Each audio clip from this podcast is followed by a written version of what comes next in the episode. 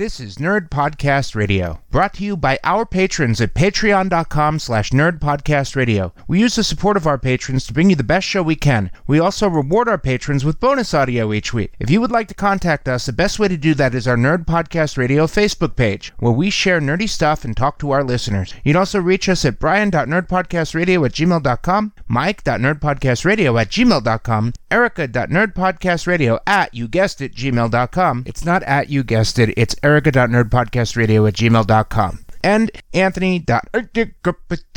It's a joke. Anthony doesn't have an email address. You can also reach us on Twitter at SuperVeganBrian, at Nerdcaster Mike, at Kersey Smurf Erica, and of course, at Nerdcast Radio. Thanks for listening, everyone. Enjoy the show. Welcome to nerd show, Nerd Podcast Radio.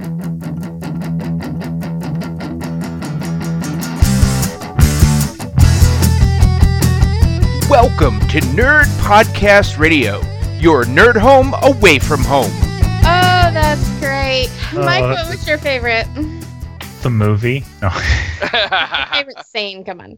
I I'm gonna say it is gonna be it's gonna be the fight scene the fight scene with Rey and Kylo against the honor guard. You Be- bastard!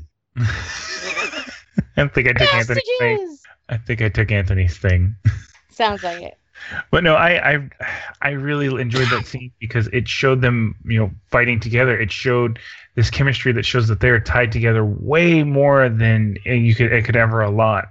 And to me, watching them fight the way they did against the honor guard and what and basically and Kylo basically forfeiting a lot of his beliefs through Snoke, but with his assassination, really shows to me personally that him saying her parents were just junkers, that she doesn't matter outside of this story. Uh, it- to me, it shows that it, that's a red herring. I think he's saying that be, to he's saying that to her to to weaken her resolve and to get her under his fist. Because in order to break somebody down and get them under your under your thumb, is to make them feel like nothing. And that's exactly I, what I he's trying to do. completely disagree with you on that. Completely disagree with you on that. Because I don't think he said that to get it under her thumb. I feel like that was a moment they were actually sharing because the whole scene with her in the cave and she wanted to see her parents and all she saw was a reflection of herself endlessly is uh, uh, the way they're connected. I think that's what he saw. And I think that's why he said what he said. And here's the thing, and I think what I really liked about it was, and here's a big reason why I do think he's not a bad guy, but a good guy. He was like, basically just letting her know the truth. You came from nothing, but look at you now. Exactly. I came from I came from something, and look at me now. Like it doesn't matter. It doesn't effing matter that I have this great, valiant, heroic past, and you don't. We both are at the same place at the same time. Yep. And I was like, God damn it, man. God damn it, Rey. God damn it, Kylo. That's just fucking beautiful. Exactly. It was. It was absolutely beautiful. And that whole thing with Snoke saying that he created that link between them, complete bullshit. Complete No, I agree. Bullshit. That is no, that is that is that is bull. that was Yep. him trying to to do his little dark side tricks and, Yeah, and lying to them. Trying to take credit for what the Force is doing. Yeah. Yeah. So Which that is- that was complete plenty bullshit. of people, which is what plenty dark side users do, is they they try and manipulate your thought into thinking that they have been grand facilitators. So, eh, but I, I I do have those are my thoughts though with him and his mention of her parents is, and that the fact and you know honestly if it doesn't turn out to be red herring and she that is really the honest truth that she did come from nothing and that and it, honestly that puts the the trope that you know of the all the main characters of Star Wars having some heroic past on its ear, which I would not have a problem with. I'll be Anakin honest. came from nothing. Yeah, Like, I, was, I I don't was about to say. a lot of like a lot of the characters though come from things like you know Padme was was a queen, and all the other Jedi's you know were Jedi, but Well, she was a queen because she was voted as a queen. exactly, but she was also part of their upper society and trained to be a politician. So I mean I don't think she came from the slums, and her but anyway that's off point. It, it, it really does put it more on the ear. Anakin. Anakin is part of you know the you do you came from nothing series, but it really puts it that all the main heroes were connected in some way, and Oh. Rey it basically comes out of nowhere. Anakin literally came from nothing. Exactly. yeah, That's exactly. Yeah. And also, also is uh, Temiri. All right, you lost us, old man. Yep. so, so let's let let's go there to the geek side there. uh, Temiri is the name of the stable boy at the end. Oh, Oh you. yeah. Oh my And- god. and and here's the here's the other thing. Other than Jedi in all of the movies, who has ever shown the use of the Force in grabbing something? He Yeah. used the Force and grabbed that broom Yeah. and brought it Yeah. to himself. Mhm. he did. Yeah, So, I'll be uh, so- honest. so- If if in the next movie they decide to make Rey's parents like some sort of special like force user or something like that, I will legit be upset. Yeah, I think it's perfect that she came. I from will nothing. legit be very upset. Well, her parents aren't no are nobody from the main, you know, the main canon or anything. They could have just been people who were force sensitive but never fulfilled it because you know the order was gone. or she Well, just got apparently lucky they were and got the force. themselves stupid. So Yeah, And that could have been because of you know just uh, things that happened in the past and, and all the other uh, the battles and the wars. You know they could have still been running away from the original Clone War. that's true. That's true. All right, I got to share my favorite scene, but my favorite scene wasn't in the movie. Uh, I okay. My favorite scene is the inevitable scene that happened where a stormtrooper walked in on Kylo Ren, where Kylo Ren is getting is getting shirtless and greased up just in case he gets force timed. That's amazing. Ah, that's great. Which actually leads into my favorite scene. So my favorite scene is actually um like the the progression of their their force link. That's my favorite because it starts out with her like pissing off the little island nuns by shooting holes in the wall and ends with her like, "Ugh, what? I don't want to do this right now." so those were my favorite. I love the little island nuns. They were they were great. great. perfect. They're like, oh shit. So I- Jedi. There was a little bit of of expectation subversion for me at the beginning where um where um Rey was knocking on the door to Luke's hut and the door blew open. I thought she did it with the force at first. and it was Chewie. yeah. And it was like everybody just kind of went, kind of went, "Oh yeah, Chewie was with her." yeah, I'm not gonna yes. lie. I, I, I same thing. I was like, geez, she's pissed. And then Chewie came in. I was like, oh right, it's the Wookiee. That's right. The Wookiee's pissed. Did- I, I think um my favorite Rip his arm in- out of socket. my favorite real scene in the whole movie was when Luke went in the um Millennium Falcon. Oh, And- that was a um, good Kinda one where he took ship the destroyed? dice. Yeah. Yeah, and R2D2 That's- guilt trips him. Oh, that Yeah. was perfect. When R two D two guilt was- tripped him, he's that like, was really "Oh, good. that I was enjoyed It's that. dirty." unfair. I have to say, I really enjoyed uh, watching Chewie trying to eat a porg. That was. That was a very good scene. Every like, time he goes "Oh." to take a bite, you know, one of them was like, "That was my dad." yeah, right. And and now the Millennium Falcon is like Infested. infested, with porgs. it's My great. wife- My it. wife legit said, "You know what?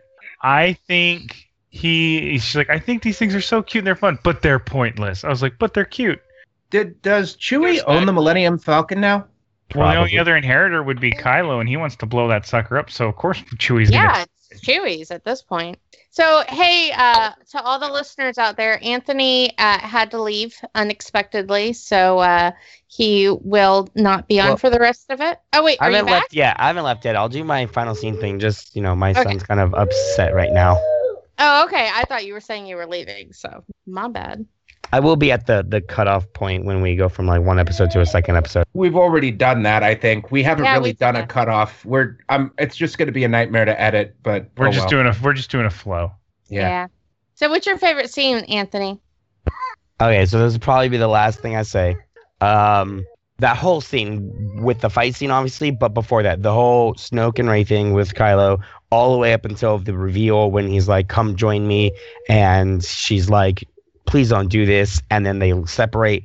That whole thing. I know that's more than one scene, so I'm kind of cheating, but fuck it, break the rules. That whole thing, all of it, all of that. Mine was more than one scene. Mine was all the the times that they were force linked. So, That's true. yeah. So here are the things I like about that. Um, one, totally subverting and flipping the whole Star Wars thing upside down. Like you're like, Snoke, who's this guy? Oh my god, I wonder what's gonna happen with him. And it's like psh, dead.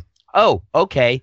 And at first I was a little upset about that because I was like, man, I really want to know what's up with this bad guy. But then I talked with my girlfriend after the movie, and she was like, there was no reason to keep him alive. He didn't really. He served his purpose. His purpose was generic bad guy who made Kylo bad. Like that was his Yeah, purpose. And I this agree. new Star Wars isn't about generic bad guys. It's about good and evil ish. Everything's kind of gray. Like the whole thing with Finn finding out, like, hey, look, these weapon dealers, they deal to the rebels too. Like, not everyone is good and not everyone is bad. There's just like gradients of gray. That's exactly what I think this new Star Wars is. Is everything else was the good guys, the bad guys. This is going into, you know, that conflict not only within yourself, but you know, all the gray that is in the universe and trying to do the right thing, but it doesn't always work out the way that it's supposed to. I I agree a hundred percent. And so here's where I'm going to explain my whole I think Kylo is actually a good guy. And a lot of people will probably listen there going like, how could you think that? You must explain yourself. Here, I will explain myself.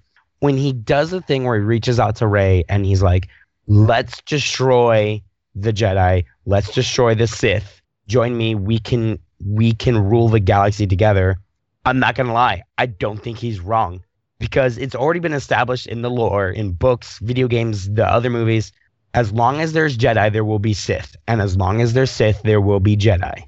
As That's light right. as the light rises, shadow will rise right there to cl- to fight back, and vice versa.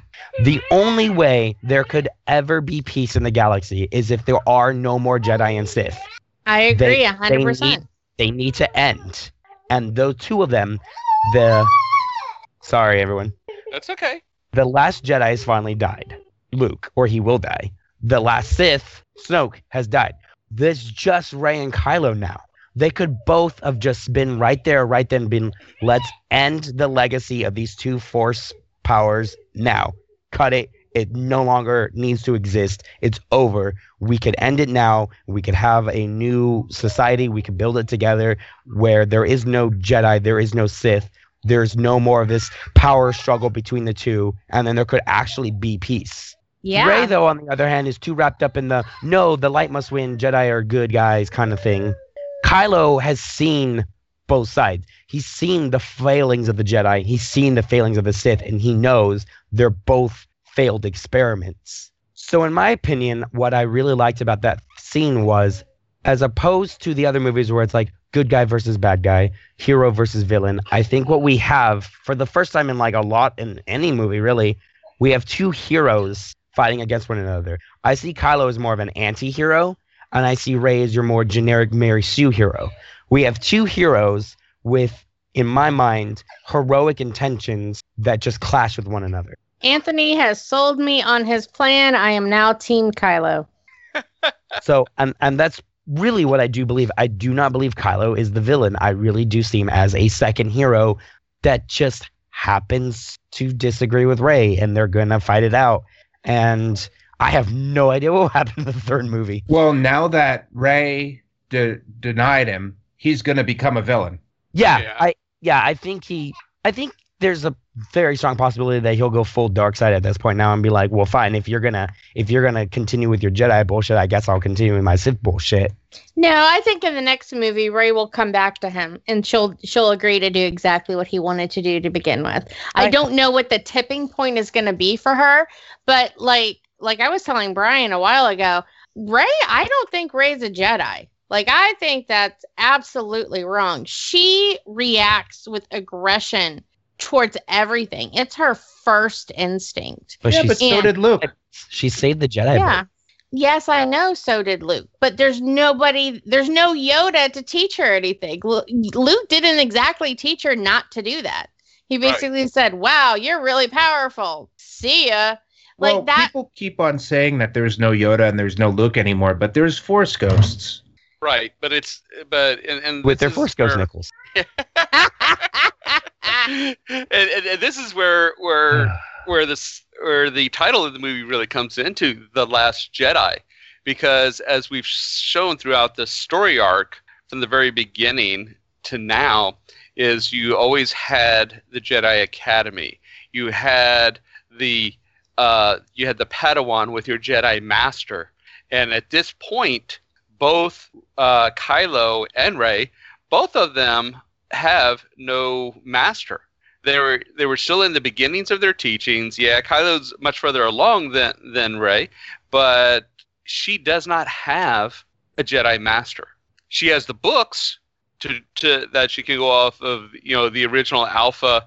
Um, uh, Jedi Master trainings, but she doesn't have someone to sit there and say, "Hey, Yeah, that's not the way to think of it." Sorry. No, no, that's okay. Just real quick. Real page turners, aren't they? Sorry, go ahead. yeah, I, exactly. I, I exactly. actually wanted to interject. I wanted to interject. Where did it show that she has the books? I missed that. I thought they burned At up. the. She, no, oh, she hid Finn them. She took opened a them when she drawer left. and they were in the.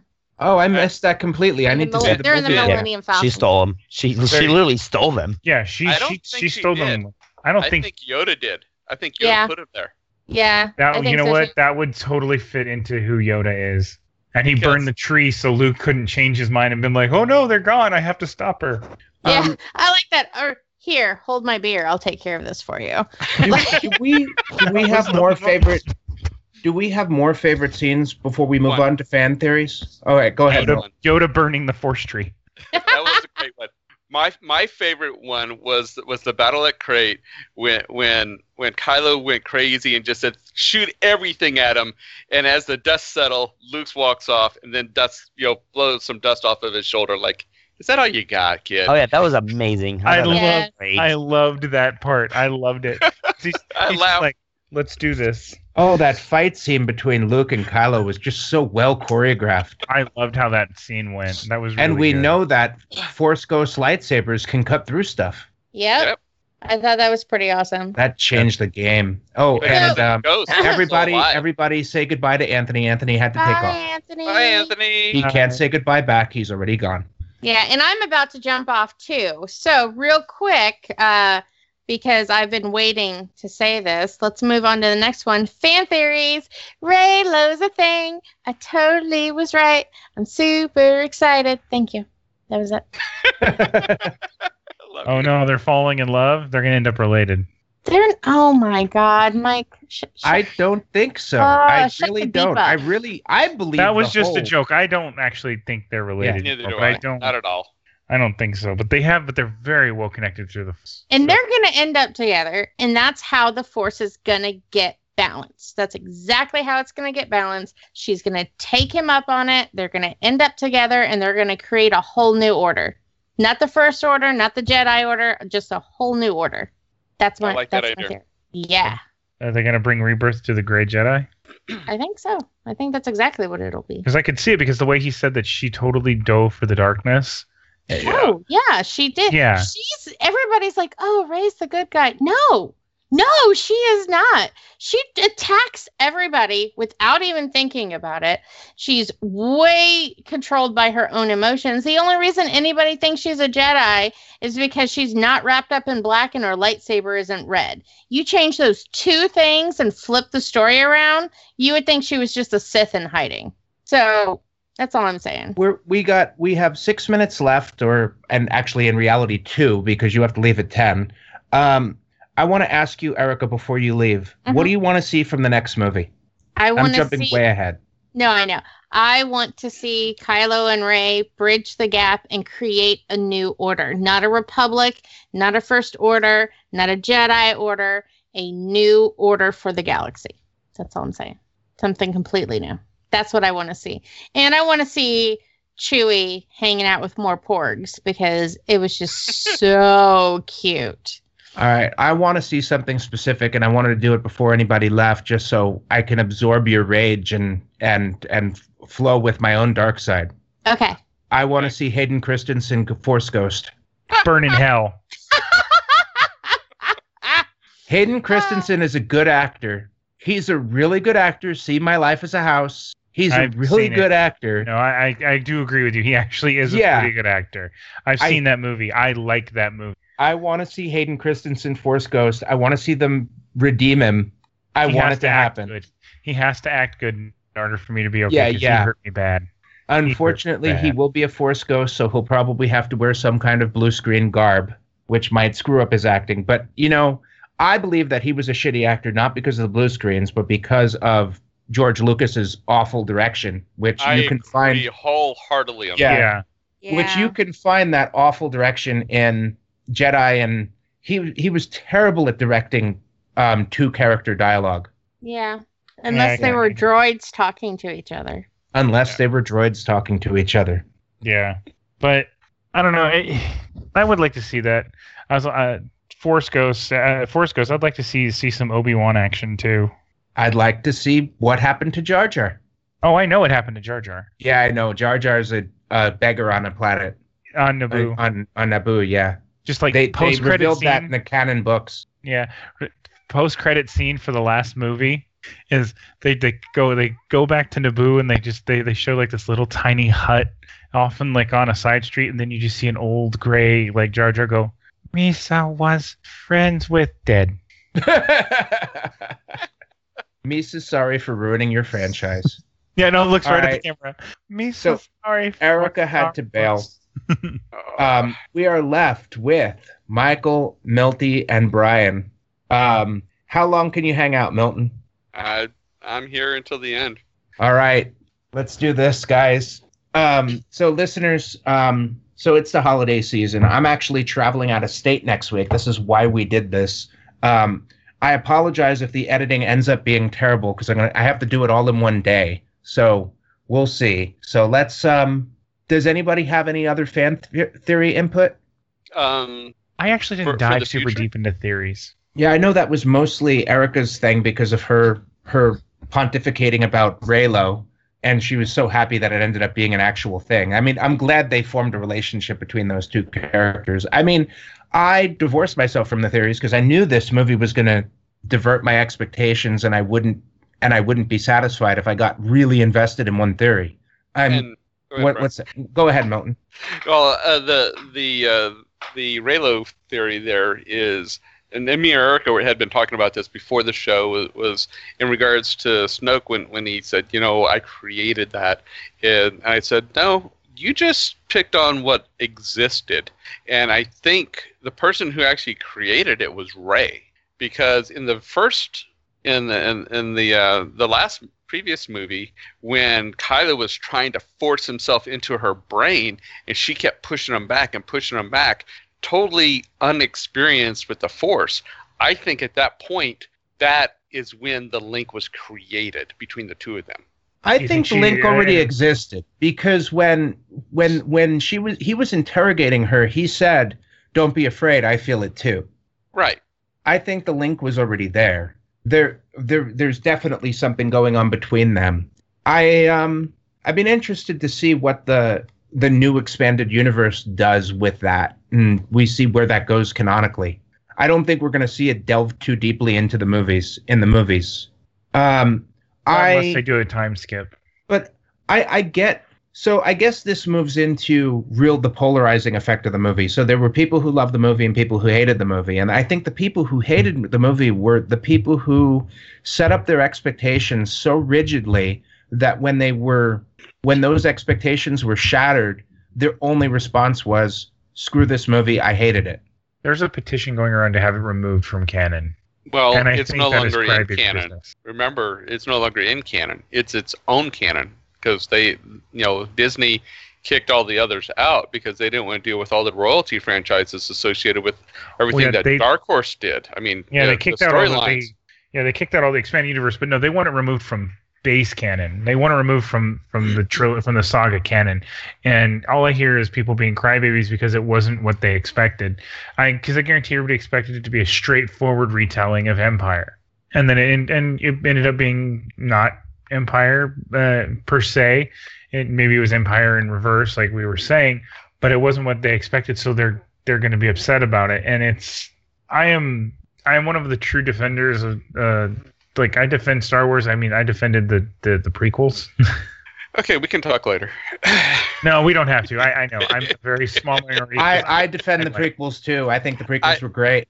I I I like the this. There's certain parts of this uh, the prequels that I thoroughly enjoyed and and love. I- Uh, to, I do to- not to think the- they were perfect in any way, shape, or None form. of There them was are so much perfect. more they could have done.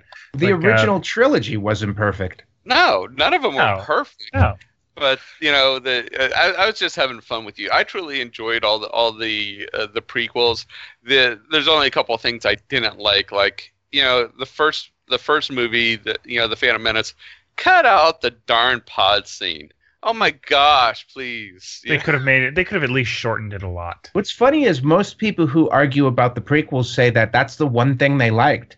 Well, I liked it, but it needed to be shorter. I, I, liked found it, but it I needed found to be shorter. and shorter. and the and when they released it on DVD, they lengthened the pod scene. I saw the extended one. I was like, this is really cool, but it's not going anywhere. um, Exactly. people, a lot of people were criticizing Canto Bright, saying that it felt like something from the prequels and it didn't really didn't really need to be in the movie.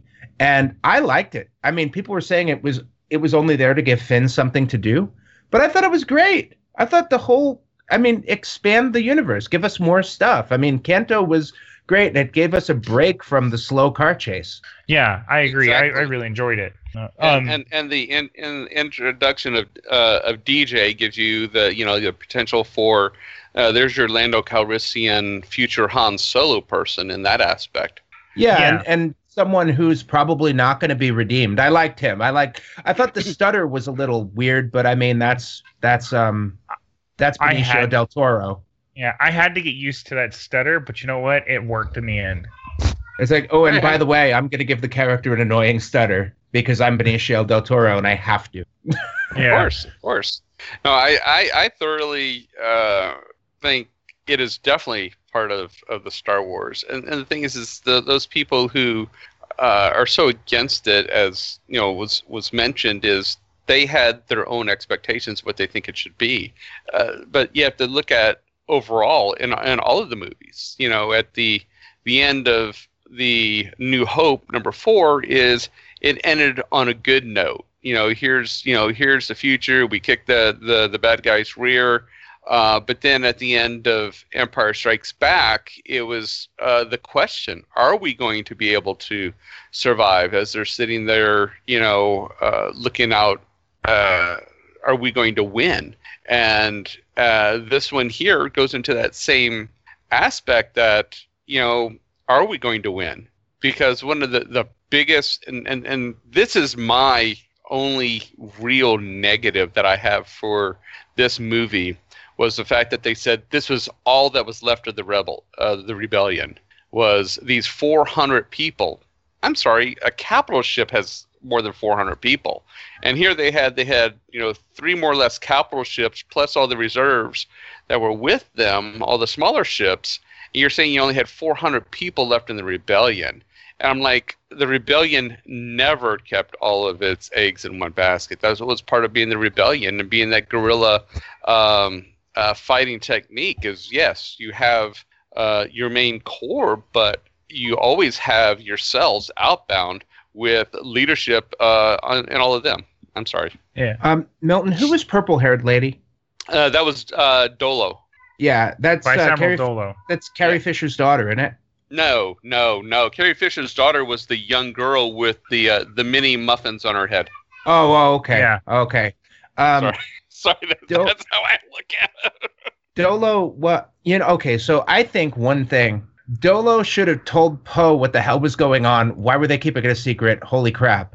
Um, I They were- think because she didn't she didn't really trust him. She she And- unlike where Leia did, she didn't. I think she didn't Yeah. trust him to not fly off the handle and try It something It was a stupid. huge mistake because a whole bunch of lives could have been saved if he just knew what the hell was going on. Yes. Yes, this is true. This is very true. Um, And I'm sorry, her name was Holdo, not Dolo. Oh, hold on. I want to get back to I the thought it was Dolo. to the to the stutter. I want to watch the movie again because I'm I'm curious to see if the stutter is a tell that whenever he stutters, he's lying. It could be. I'm I'm really curious because I I'm, I'm obsessed with the stutter. Like there has to be a reason why he was stuttering. It can't just be some annoying character trait for no reason. It's very I- possible. Uh, We'll find out in the name of the third movie, The Revenge of the Stutter.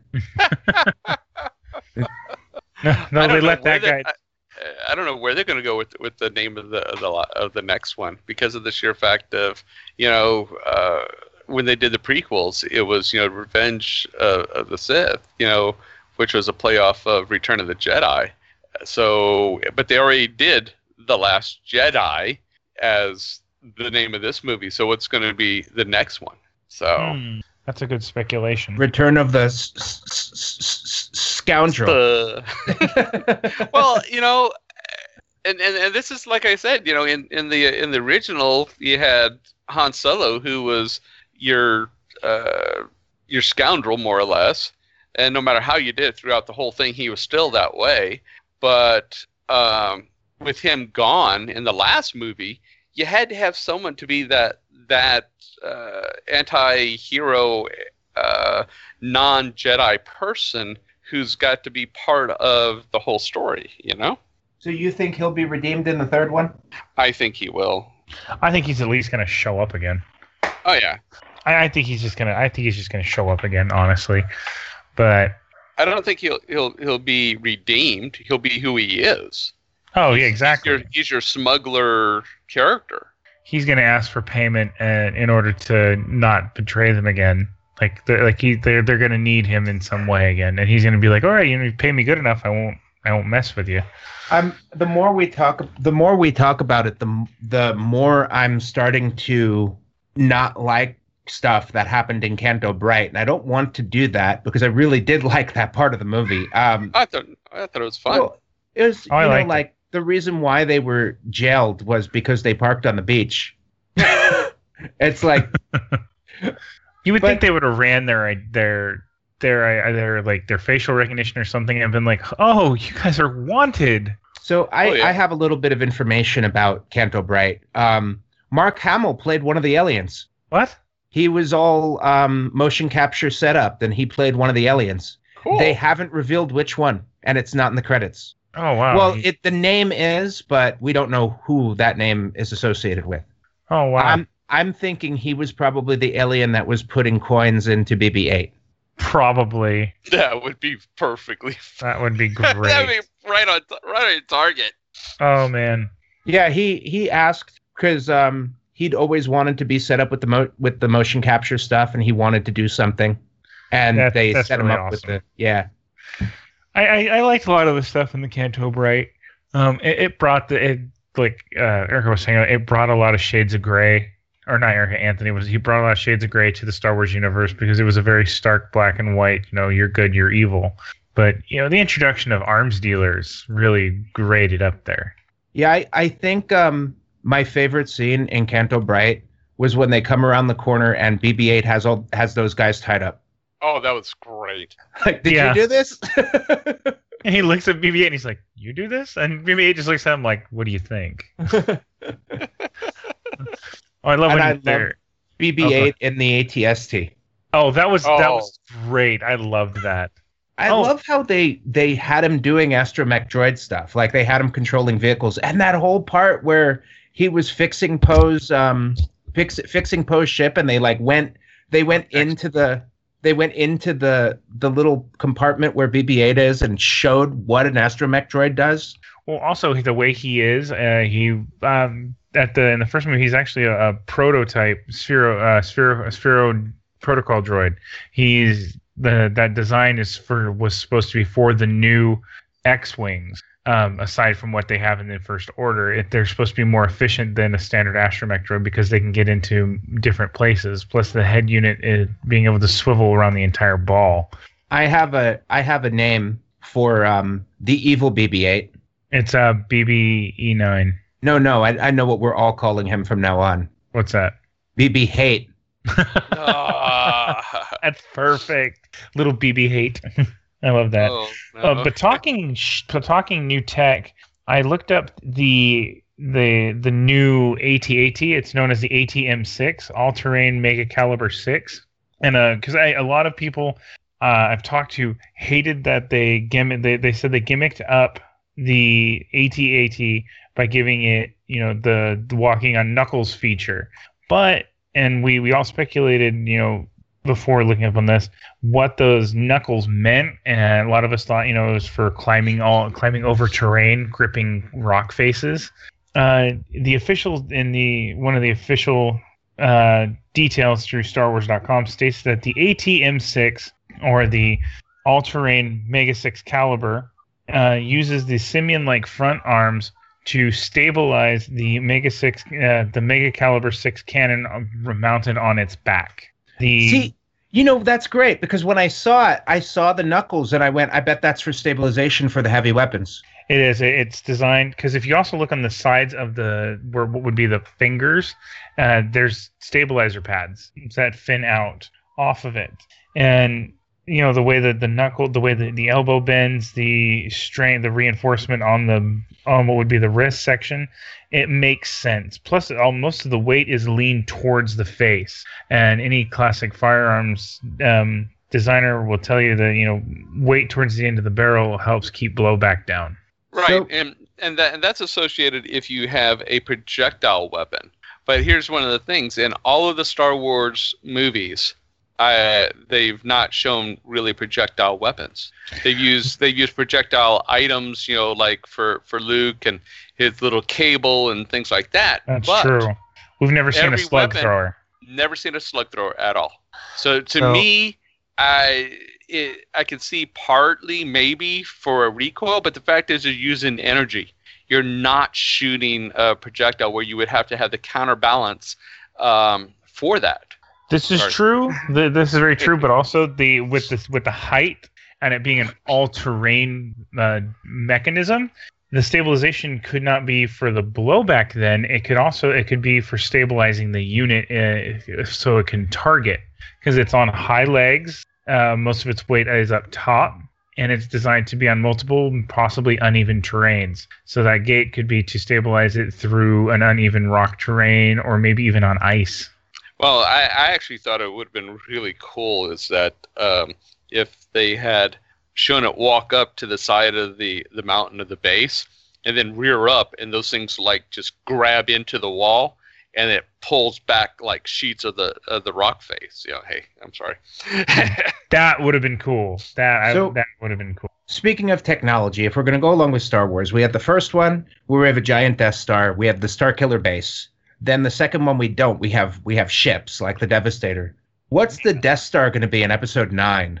Not a Yeah, what's the? I, I'm sure there's going to be a Doomsday System weapon. murderer, the system murderer base, and it's, um, and it's well- basically a bunch of shit of planets weave together, and they make the giant Death Star beam in the middle of all the planets. now I have a theory here. I think that they foreshadowed it in Episode Eight. How? Well, they showed that um, the Gatebreaker weapon. Um, what was that thing called? The miniaturized Death Star Oh, technology. Yeah, the, yeah, the Gatebreaker. He he said it's basically miniaturized Death Star technology. I think they're foreshadowing that the the big thing is going to be miniaturized Death Star technology. I think that they're they're going to do more miniaturized Dex- Death Star technology because they're obviously working on it. Well, if you look at the Dreadnought, also it, it had two orbital autocannons that basically nuked a base with just like what four shots. Yep. So that was the other thing that the Dreadnought. Uh, it's a Mandator four class warship with two or with two orbital uh, autocannons for large scale bombardments and 24 point anti aircraft cannons on its dorsal surface. It's uh, 7,000 meet over seven and a half thousand meters long, which is uh, around 25,000 feet. All right, so um, Sorry, I like ships. From so do I. I love I love I love Navy ships. I love Star Wars ships. I I, I have a soft spot for Star Destroyers. I oh god, that's another collection, Brian. Well, I was going to say I think we're done with topic, and I wanted to bring something up just to let Let you me- nerd it out for a little while, and I'll let Milton know this. Are we good to be done with Star Wars for now, and then we'll we'll we'll uh, talk about a few things, and then we'll close up? Sure. All right, Milton. Okay. Um, Michael's big nerd hard on is for Navy ships. hey, Michael. Hi. Um, can you I was tell him on about seven the, of them. Can you tell him about the Milius? Oh, the Milius uh, was uh, the last of the Arleigh Burke class destroyers that I was on. uh, uh, one of the great things about it uh, uh, i- she was still part of what was called the Flight Ones before they extended the ship uh, an extra 50 feet to put a permanent hangar on there. Um, my main job was the uh, the vertical launch missile systems on board the ship. Yes. Yes, uh, me and you could could nerd out a lot strictly on just military stuff. Oh my Um, gosh. um, with the, that aspect, I, I thoroughly. It was my last combatant. It was my last tour in the Gulf, and uh, what a way to go out is that uh, we were. Uh, we did launch for Iraqi freedom. Um, have some great photos of our missiles going out on that aspect, um, and um, if you look uh, look up on uh, Wikipedia and you pull it up, uh, she is noted as the first ship to launch uh, Tomahawks during that. Uh, um, how would you say altercation? And um, my previous before that, uh, in that same aspect, was uh, the only still surviving Spruance class destroyer out there, which is called the Paul F. Foster, which is uh, DD 964. She is the only one still floating. Um, and she launched, uh, we launched missiles on her during the first Gulf War. And if you look on Wikipedia, we were the first ones to launch on that aspect also. Oh wow. And You're on a couple spearhead ships then. Uh, we were uh, the Foster was one of the uh, first Spruance classes to get the new missile system on the West Coast, and uh, she was unique in the fact that when her keel was laid, um, uh, you have gears, reduction gears off of the main turbines, which uh, uh, drives your propellers. Uh, her gear rate, her gearing uh, main reduction gears uh, were damaged in transit. And these are huge, huge uh, gears uh, to reduce basically a big transmission. Okay, Yeah. and so what she They ended were- up doing is Were they uh, damaged on transport to the keel? they were damaged on transport to the ship. They were made uh, main. Uh, they're all made elsewhere, then transported. And from my understanding, the truck that was that was transporting them was in an accident and they were damaged. And so what they had on hand was they had the reduction gears for one of the Ticonderoga cruisers. And so they put those in, and she had a slightly higher gear ratio than the Spruance classes. And so she was the fastest sprue can on on the West Coast because of that. Because we our, our captains used to race.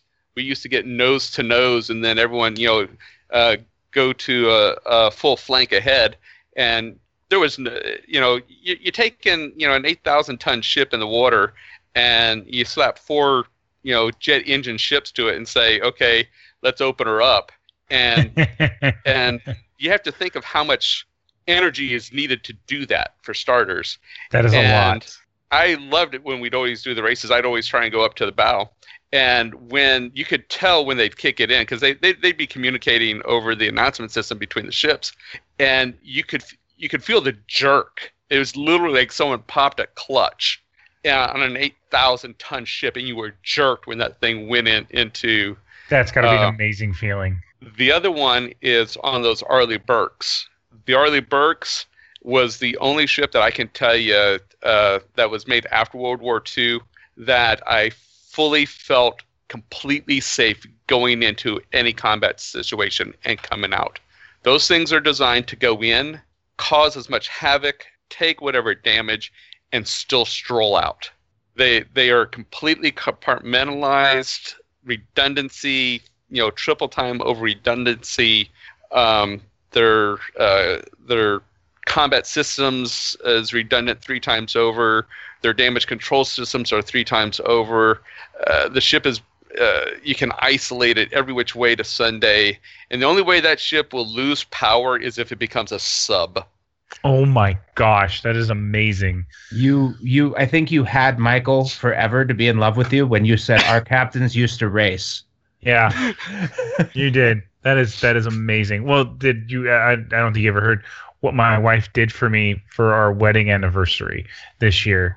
And she booked us on the Hornblower cruise uh, down Oh, in San Diego. Yeah. Yep.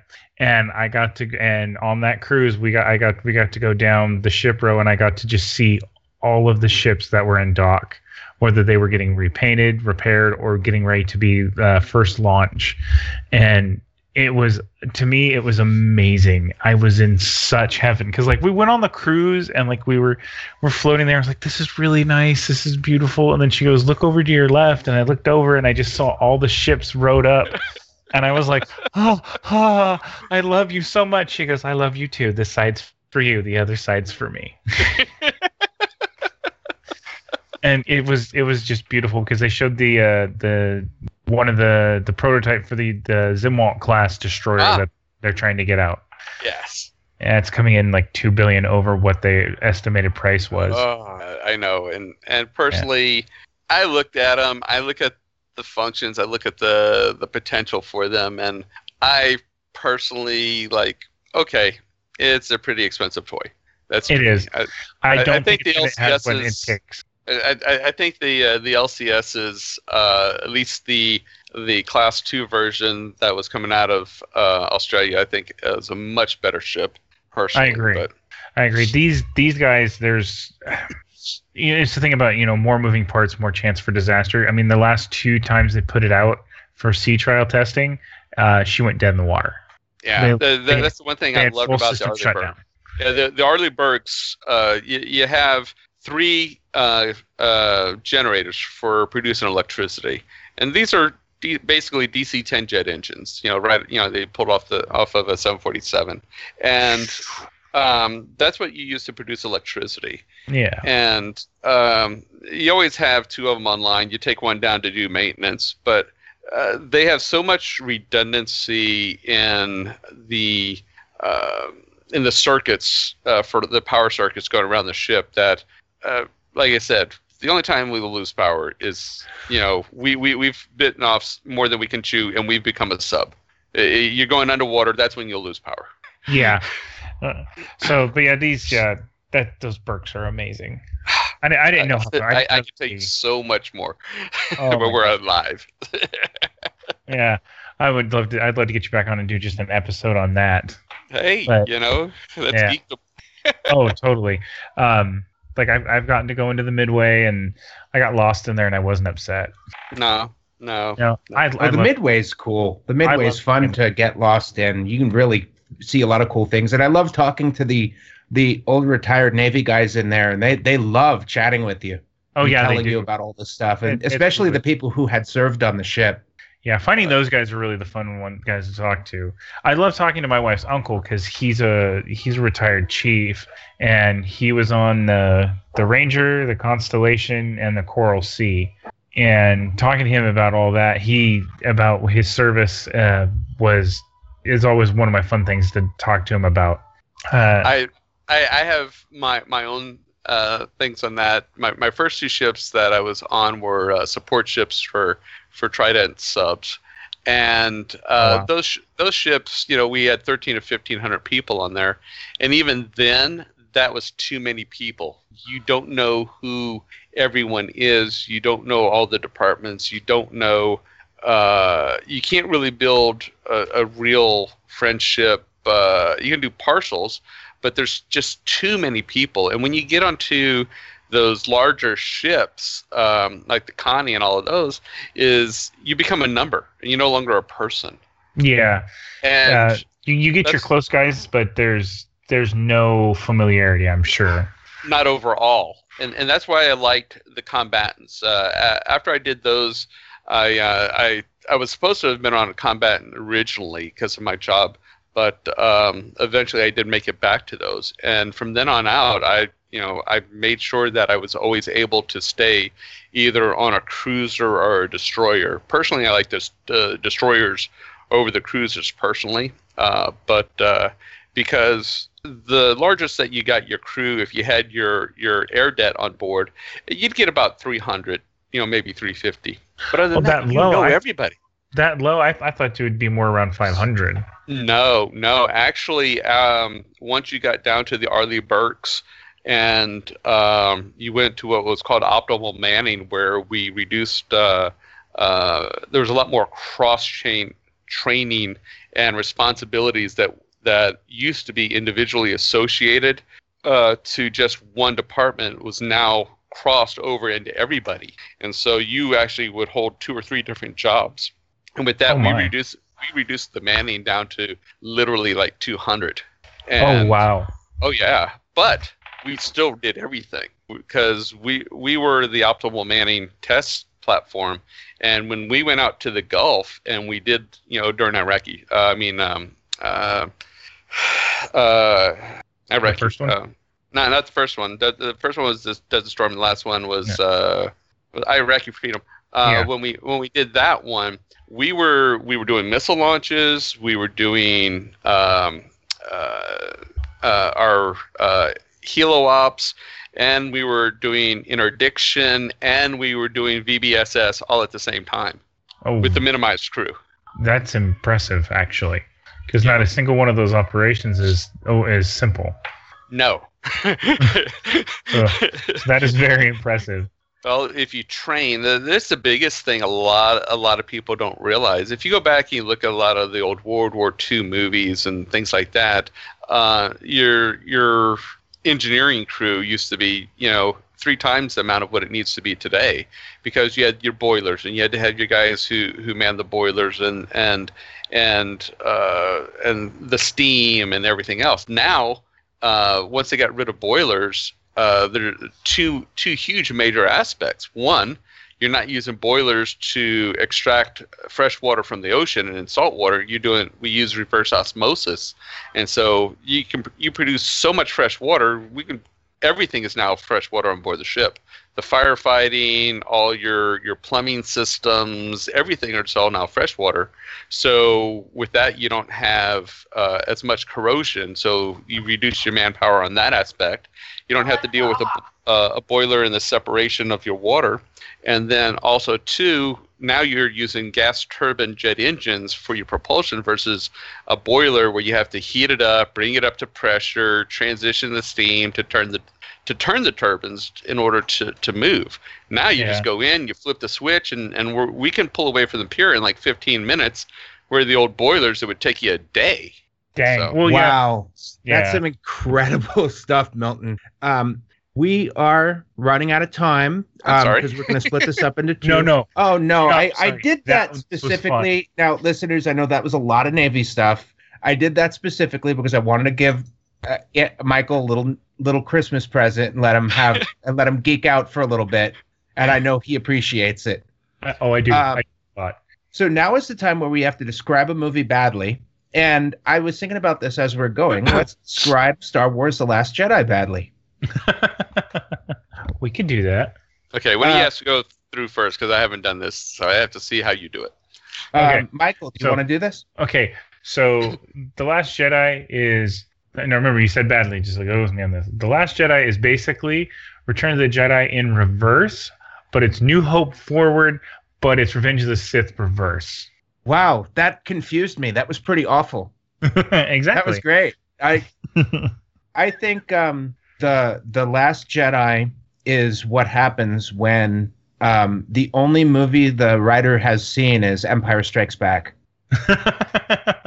you want to see how this works? Yep, yep, yep, yep. And you, t- and both you took great aspects. Uh, Michael, you took my, my opening line from the first. Uh, and Brian, you couldn't have said it better than that. But overall, let's see. Uh, it's um, a guy who who uh, directed a, the movie who wasn't sure where he wanted to go. Tried to bring too much in together at one time. And left everyone kind of lost. And That's to what's going to be on the back of the DVD. That is ex- that is exactly the back of the DVD. With special guest appearance by, and then it just shows a porg. Oh, guys. um, so we are we are what's left of this episode. We started with we started with um, five people. We're down to three. Um, Milton, Like the new Star Wars franchise, we have lost two characters. um, do you? and and um, which one of us is Snoke? That uh, which one of the ones who left is Snoke? Is it Anthony or Erica? I'm gonna go Anthony. Yeah, I was gonna say uh, Erica probably me because my legs have seemed to have disappeared. Erica had to leave early so she could have a glass of green milk. Yes, yes, yes. Their Um, dwarf beard. um, Milton, um, do you have any nerdy plans coming up for the new year? Um, nerdy plans for the new year. Well, I already have some. Um, uh, one of the things that uh, Brian, I know you haven't uh, been, we haven't been able to to get in contact as much as possible, but uh, I have some friends uh, over and and we're we're playing D and D roughly about once a month. And uh, the biggest geek thing that I have right off the bat is. Uh, I know he won't be listening to this because, well, I hope not but uh, for my uh, I, my son here, I, I got him a new video card and new RAM for his computer. So uh, right after Christmas, and he opens it up, I get to help him. Uh, I'm going to make him install it because just like Eric will tell you, I, I taught my kids all that way, and so this way he can learn how to upgrade his computer with all the new hardware and enjoy uh, his new video card and extended RAM. Oh, that sounds great. If you um if you set up parental blocking software on computer he uses, it would block it. We flag our episodes as mature. Okay. So if you don't want him to be spoiled by anything, that that totally works. Um, um, uh, Michael, what about you? Well, we're going to be doing our annual New Year's Eve get together for board games, dice games, card games, and I can't all around go. drinking. It's okay. You're going to do I'm- something really important. Well, I'm actually coming back on New Year's Eve, but my plane doesn't arrive till ten. Oh yeah, you're yeah. We'll, we'll by the time you get back around here, we'll probably be passing out. and we're doing airport parking, so it's going to take a while to get the car out of the airport. So I probably wouldn't get back to Hemet till like one. And we'd probably be wrapping up around then. But yeah, we're we're doing our annual party and here in our new and this is gonna be our first time here in the new house doing it. And we're not gonna have a big group. It's just gonna be a few of us. A lot of people have their own uh, handmade plans already this year, but we're really just glad that we're able to keep going. We realize that this that uh, uh, we've been me and my wife have been married for five years, and every year we've had a New Year's Eve get together, and so we want to make it like a continuing tradition. So that that's our big thing we're doing, and then Christmas, and then for Christmas we're just which will have been at, which will have already happened. Uh, Christmas was great. We had fun. It was awesome. It was amazing. Getting talk, doing a little future talk. but no, for the new year, yeah, we're just we're gonna have our annual get together party and get us get some friends over, play some games. And I think my friend Dwayne was gonna bring over his VR system. Oh, sweet. Well, I am. Oh, I am going to um, Portland for for a week. So I think the nerdiest thing I'll probably do while I'm there is we were talking about getting me, Heather, and my mom together and just going to uh, Guardian Games and taking advantage of their giant board game library. There you go. Ooh, that'll be fun. It's it's two whole walls of a of a big room. Oh wow. Yeah, it's it's huge, and and they they handle it so well. They um the room where they have the board games has a bar in it too. I mean, I don't drink, but there's there's a bar in it. That's that's that's a neat thing to find at a game shop. That is something really neat to find in a game shop. Yeah, the only thing that stinks about that is you need to be over 21 to access the board game library. Ah, Oh, that that yeah, that kind of sucks. that takes all the fun out of it. How are you supposed to raise the next generation? This is very true. Very Yeah, it true. creates a different environment. I mean, it's nice to have a kid-free environment to game. It's more of an adult adult room. I mean, you don't have a bunch of a bunch of families in there. So, I mean, That's true. their audience is mostly the 20 something college students. It's not really the families. That's not so bad. Yeah. Yeah, it's right. But, the no, Guardian Games is right near um, OSU. Okay. So Well, it's, it's real collegey. Yeah. Well, I'm not sure, Michael, where, where, where you live at in relationship last night, but uh, last night I was I was picking up a, a last minute uh, gift for someone, and I was um, over uh, in uh, I don't know if I know Brian knows uh, Rancho uh, Cucamonga, Ontario area, Oh, I know and, and uh, last night I stepped out just as the uh, SpaceX. Uh, The Falcon 9. Falcon 9 was coming over, and I got to see the separation live there from the first uh, main booster separating off. I, had, I got some video, but uh, it wasn't really good because I was sitting in a parking lot with tons of lights around me. Yeah. But uh, it was visually gorgeous because Oh, the I got to see it. trail. The, the trail was completely lit up by all of the lights there around the LA area. Yeah. And oh my gosh, it was awesome. It was beautiful. I, I had just stepped out for lunch at work right as the booster was separating, and I just like, oh my gosh, that is so cool. I thought it was just really awesome. Um, my wife sent me pictures of it. And she's like, "What is that?" And I and I was like, "Oh, look online," because I wasn't sure at first because I saw the it's separate. I was like, "It's got to be some kind of launch." And we both looked online at the same time, and it was the Falcon 9 launch from Vandenberg. And I was just like, "That is amazing!" And a bunch of people were coming in showing pictures, like, "I told you aliens were real, and they visited us tonight." And know, like, and, and it launched one of its probes, and it flew the other way. And I was like.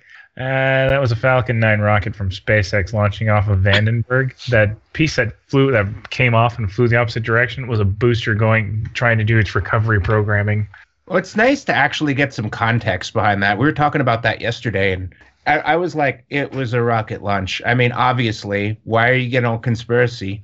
exactly. Yeah, a lot, of, a lot of people are like, "Oh, this is us doing missile tests. We're going to war," and it's like, eh, with SpaceX, they're not exactly military. Yeah, yeah.